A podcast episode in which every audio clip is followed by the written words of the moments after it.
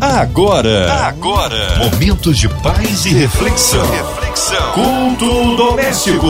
A palavra de Deus para o seu coração com Márcia Cartier. Na sua 93 FM começa agora culto doméstico, culto abençoado que traz a palavra do Senhor, tudo para que você receba de Deus bênçãos sem medidas. Estamos juntos esta noite para receber o pastor Hudson Bulé, pastor auxiliar da comunidade evangélica de Mesquita Paz, querido pastor Hudson. Seja bem-vindo. Boa noite, Márcia Cartier. Alegria enorme estar aqui com você. Uma alegria enorme também estar com os ouvintes da 93 FM. Hoje a palavra está no Novo Testamento, não é isso, pastor? O texto de hoje, para nossa reflexão, está lá em Efésios, capítulo 2, do 1 ao 7.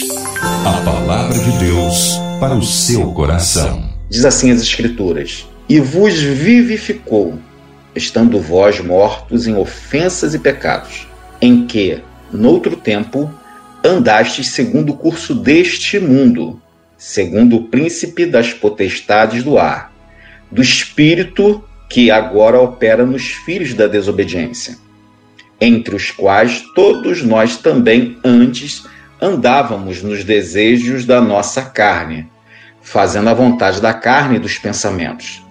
E éramos, por natureza, filhos da ira, como os outros também. Mas Deus, que é riquíssimo em misericórdia, pelo seu muito amor com que nos amou. Estando nós ainda mortos em nossas ofensas, nos vivificou juntamente com Cristo. Pela graça, sois salvos. E nos ressuscitou juntamente com Ele, e nos fez assentar em lugares celestiais, em Cristo Jesus, para mostrar nos séculos vindouros as abundantes riquezas da sua graça, pela sua benignidade para conosco em Cristo Jesus. Querido Deus, eis aqui a tua palavra. Eu não conheço os ouvintes. Em mim mesmo não há absolutamente nada que possa servir de alimento para as pessoas que estão com fome na alma nesse instante. Mas eu peço que o Senhor me use como seu instrumento nesta hora, em o nome de Jesus. Amém. Bom, irmãos, esse texto é um texto muito especial. Ele fala sobre a salvação. Ele fala sobre a salvação mediante a graça.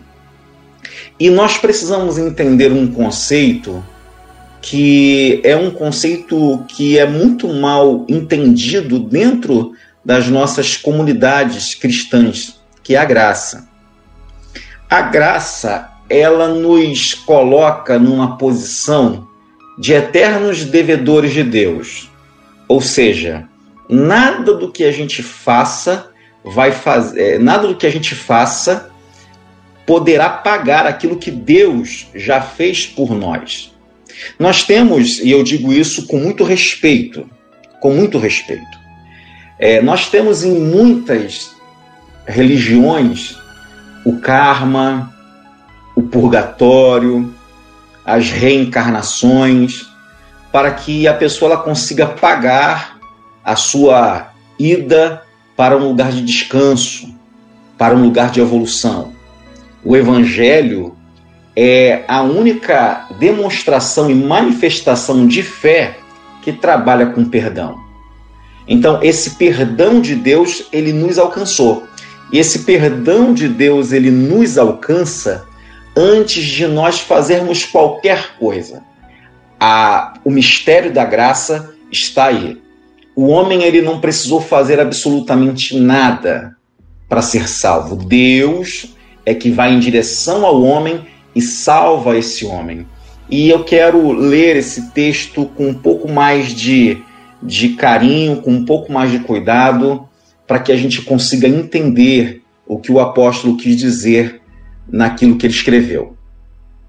E no versículo 1 ele começa: E vos vivificou, estando vós mortos em ofensas e pecados. Ou seja, a salvação é um movimento de Deus em direção ao homem. E que movimento foi esse? Cristo foi enviado para morrer por todos os homens, para que a salvação pudesse ser, pudesse ser possível, para que a salvação pudesse ser viável. E isso ele faz, ele fez com os homens ainda mortos em seus pecados e ofensas. Ou seja, não foi o homem que provocou isso. Deus, através do seu infinito amor, ofereceu seu filho, seu único filho, para morrer pela terra, pela humanidade, para morrer por essa multidão de pessoas que habitam no planeta. E ele continua dizendo: em que noutro tempo andastes segundo o curso deste mundo, segundo o príncipe da, das potestades do ar, do espírito que agora opera nos filhos da desobediência. Ou seja, antes de conhecer essa graça, todos nós estávamos perdidos. Antes de conhecermos essa graça, antes de aceitarmos o convite de Jesus para que abríssemos o coração para que ele pudesse habitar dentro do nosso coração, todos nós estávamos no curso deste mundo, ou seja, no caminho deste mundo. E no 3 ele continua: entre os quais todos nós também andávamos nos desejos da nossa carne, fazendo a vontade da carne e dos pensamentos, e éramos por natureza filhos da ira, como os outros também. Esse ponto aqui é um ponto muito especial. Não é porque esse movimento de salvação vem de Deus que a gente pode levar a nossa vida de qualquer maneira.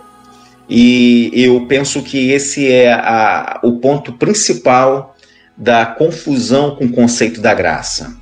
Graça é o favor imerecido, é Deus ir em direção ao homem para viabilizar sua salvação.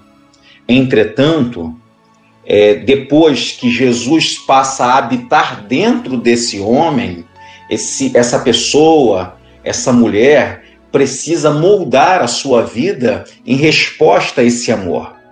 É, é algo que está intrinsecamente ligado. Nós precisamos sermos regenerados. E só há regeneração se houver primeiro morte, porque a palavra regeneração significa ser gerado de novo. E só é gerado de novo aquele que decide morrer em amor a Cristo. Obviamente, eu não estou falando da morte física, mas eu falo de uma morte dos nossos desejos, uma morte dos nossos planos, a morte do eu que procura o seu próprio desejo, do eu que procura as suas próprias os seus próprios interesses. Quando Cristo ele habita em nós, ele proporciona a possibilidade desse do velho homem é, ser crucificado com ele na cruz do Calvário, para que um novo homem possa ressurgir através da sua ressurreição. Então é muito importante a gente entender que a graça não é uma licença para pecar. A graça, ela nos compromete a um compromisso ainda mais sério mais profundo com Cristo.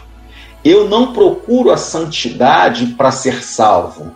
Na verdade, eu busco ser santo porque eu já fui salvo. E porque eu fui salvo, uma nova natureza habita em mim e essa nova natureza rege as minhas atitudes, rege a minha palavra, a maneira como eu olho, a maneira como eu ouço e a maneira como eu procedo. Obviamente, essa natureza ela vai se manifestar a partir de um processo que é gradual, paulatino, mas precisa ser constante. Não significa que uma pessoa que abre o coração para Jesus amanhã ela amanhece santa. Não é bem isso mas é, a gente precisa dessa, dessa busca gradual e constante para que as pessoas, a partir de Cristo vivendo através de mim, possa perceber o amor de Deus na vida delas. Porque hoje Cristo não está mais entre nós, carne e osso. Cristo está entre nós a partir do Espírito Santo. Então as pessoas não conseguem enxergar isso. Mas quando Cristo ele vive dentro de um crente, de uma pessoa temente a Deus, essa pessoa ela começa a manifestar obras, começa a manifestar graça, começa a manifestar a luz de Cristo. E as pessoas que estão à sua volta, as pessoas que estão no seu entorno, acabam sendo influenciadas. Quantas vezes isso já não aconteceu? A pessoa olha assim para um cristão temente a Deus e diz assim, sem saber que essa pessoa é cristã, sem saber que essa pessoa ela segue a Jesus, mas eu já tive já essa experiência. Olha, você é diferente. Ou, puxa vida, aquela pessoa, aquela mulher é uma mulher diferente. Quando ela chega nos ambientes, a gente percebe uma paz. É sobre isso que eu estou falando, meu irmão e minha irmã. Nós precisamos procurar essa constância, essa transformação, porque Cristo ele já nos alcançou e Cristo quer a partir da nossa vida alcançar a muitos outros irmãos que ainda não sabem que são irmãos. E o texto ele continua.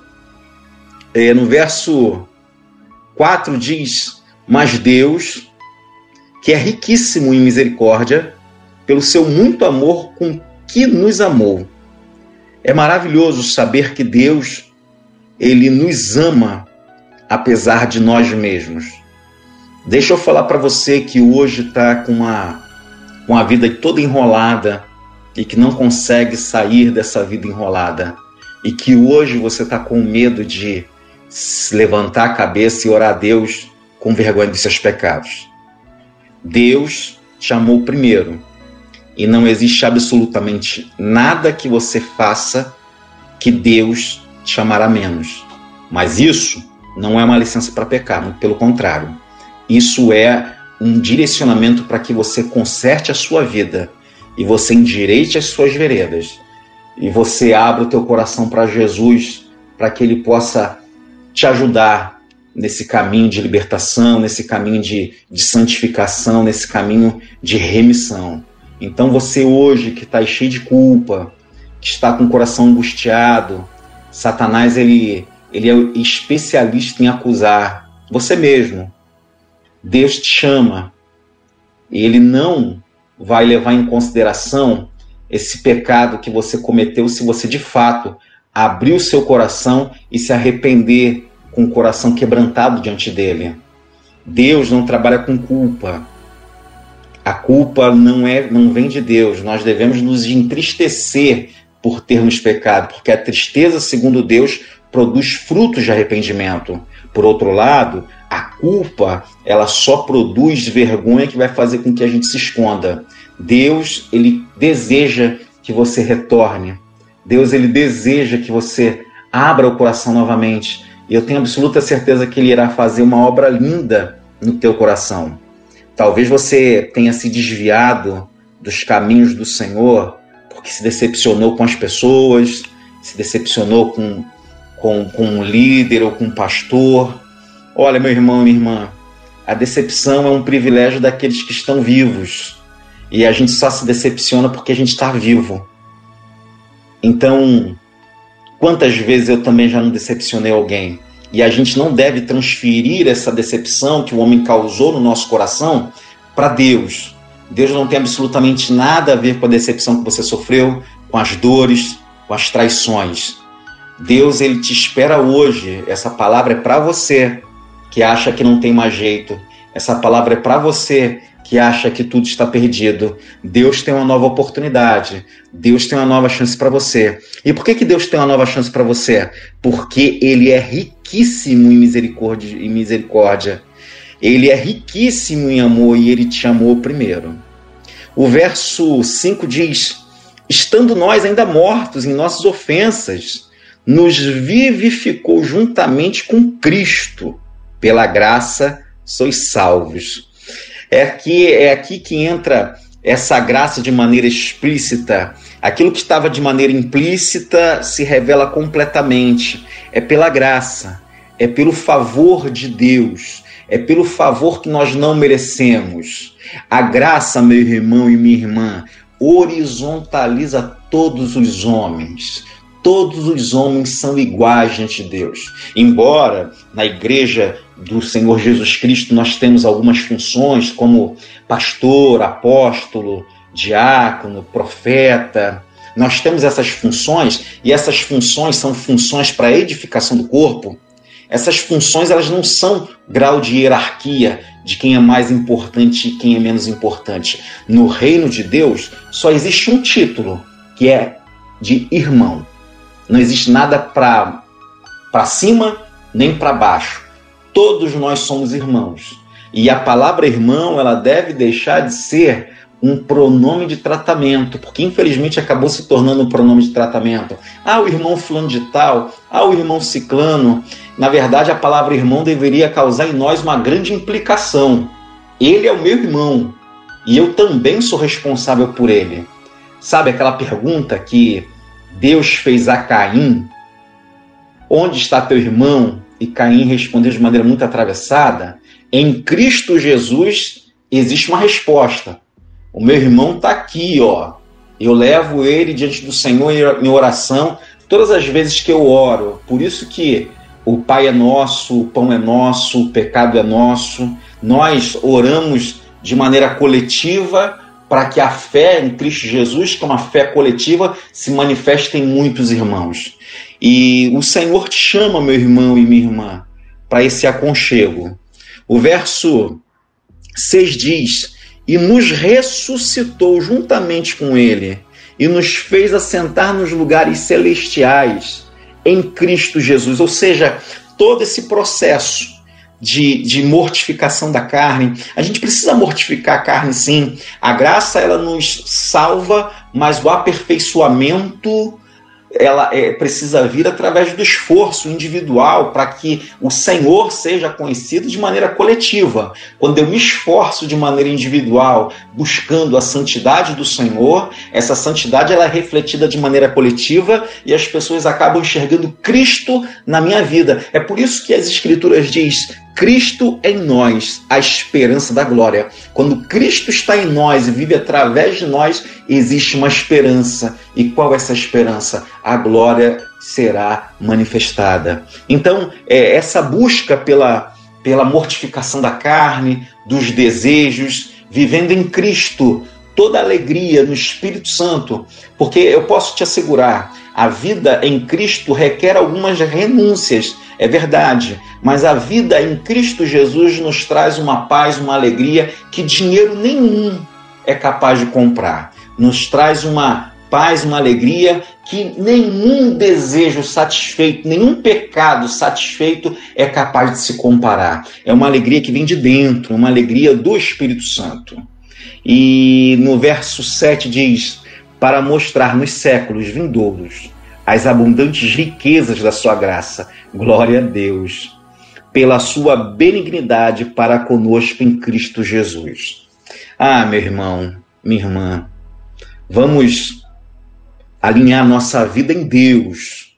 Vamos ter a consciência de que o Senhor é por nós.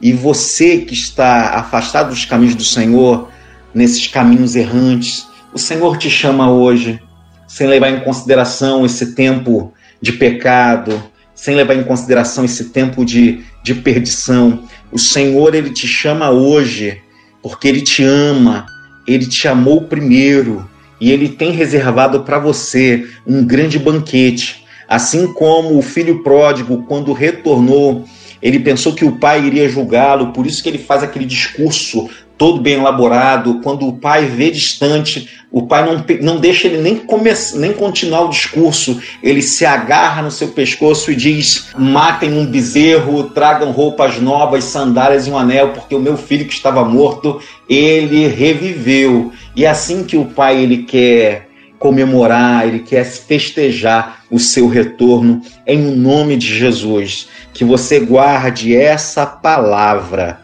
em nome de Jesus no seu coração, porque eu tenho certeza que aquele que começou a boa obra, ele é fiel para completar essa boa obra, para arrancar de dentro do teu coração essa angústia, essa culpa, porque ele te ama do jeito que você é e não do jeito que você deveria ser. Aleluia! Glórias a Deus! Deus é tremendo, Ele é fiel, Ele é maravilhoso. Que palavra maravilhosa! Mas agora nós queremos incluir você, ouvinte amado, que está aí no hospital, encarcerado, com problema aí, seja qual for na sua área, área espiritual, área financeira, familiar, crendo que o nosso Deus é o Deus do impossível, Deus de milagres. Então sinta-se incluídos nesta oração, você com o coraçãozinho triste, enlutado. Nós queremos incluir toda a equipe da 93 FM, nossa irmã Invelise de Oliveira, Marina, André Mari Família, Cristina Xista e Família, nosso irmão Fabiano e Família, minha vida, nosso pastor de Sombulei, toda a sua vida, família e ministério, a cidade do Rio de Janeiro, nosso Brasil. Nós cremos aí num Deus que sare, que pode sarar a nossa nação, também incluindo aí autoridades governamentais, o nosso presidente. Vamos orar? Pastor de Sombulei, oremos. Vamos agora ter um momento de oração, pedir para que o Senhor nos abençoe nesta noite. Senhor, muito obrigado, Pai, por este momento nós colocamos diante do Senhor a diretoria da Rádio 93 FM, Pai, que abre essa porta para a pregação do seu Evangelho. Pedimos, pedimos Senhor Deus, para que a diretoria seja abençoada, que a tua boa mão esteja sobre a diretoria da Rádio 93, assim como também da MK Music, Pai. Os abençoe, Senhor Deus, que o Senhor dê sabedoria e graça para gerenciar essa rádio que tem sido um instrumento para a pregação do seu evangelho, Pai. Toma, Senhor Deus, os enfermos, os profissionais da linha de frente no combate ao coronavírus, Pai. Aqueles que estão de luto, Senhor Deus, tem misericórdia, Pai. Que o Senhor guarde aqueles que estão na linha de frente, que o Senhor os cubra com teu sangue poderoso, Pai, e que nenhum mal suceda essas pessoas, Pai. Os médicos, os enfermeiros, a equipe de limpeza, Pai, dos hospitais, dos postos de saúde, Senhor Deus. O Senhor sabe de cada um, Pai. Sustenta, Senhor Deus, nessa hora tão difícil. Aqueles que estão de luto, Deus, tem misericórdia, Pai. Que o Teu Espírito Santo esteja trazendo o alívio, trazendo consolo a esses corações, Senhor. Nós colocamos agora também as pessoas que estão em algum sofrimento, que o Senhor traga paz, traga tranquilidade, Pai. Em o nome de Jesus. Amém. Amém.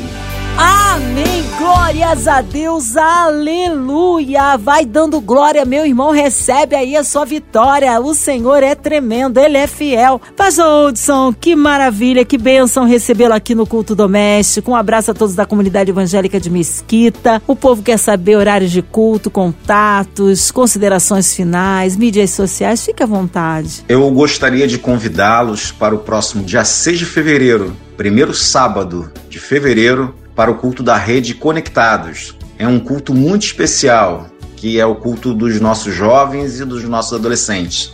Lá na comunidade evangélica de Mesquita, Avenida Coelho da Rocha, 2148, em Rocha Sobrinho, próximo ao Hospital da Mãe, Será uma honra tê-los conosco, você não pode perder. Amém. Que seja breve retorno aí do nosso pastor de Somuleia. Todos aí, um abraço, tá? Comunidade Evangélica de Mesquita. E você, ouvinte amado, continue por aqui. Tem mais palavra de vida para o seu coração. Lembrando que de segunda a sexta aqui na sua 93, você ouve o culto doméstico e também podcast nas plataformas digitais. Ouça e compartilhe. Você ouviu? Você ouviu? Momentos de paz e reflexão. Reflexão. Culto doméstico. A palavra de Deus para o seu coração.